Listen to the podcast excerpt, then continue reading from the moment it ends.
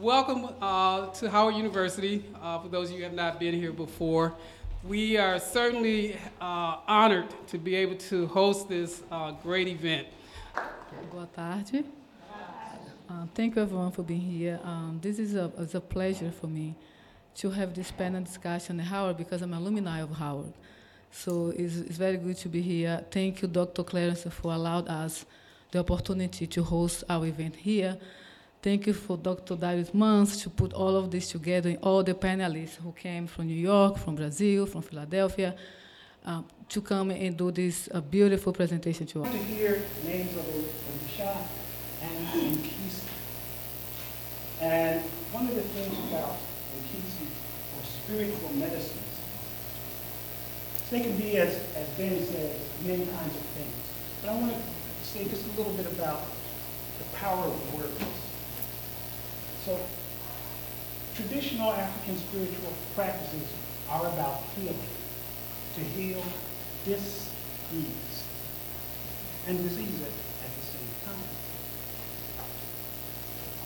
There are times when dis-ease can be healed just by a word. So words are spiritual medicine. So I could say to you, you all really look beautiful today. Feels good, right?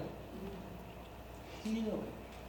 So, as we move through our lives, let's heal each other.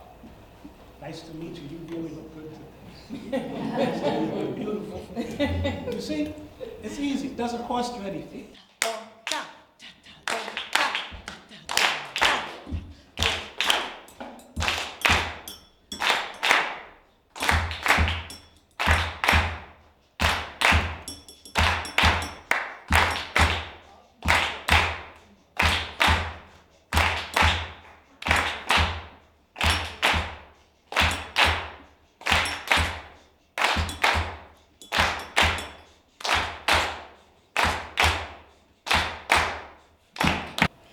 When we talk about African culture in Brazil, we're talking about formative cultures. We're not talking about some tangential culture to Brazilian culture. We're talking about the culture that made Brazil.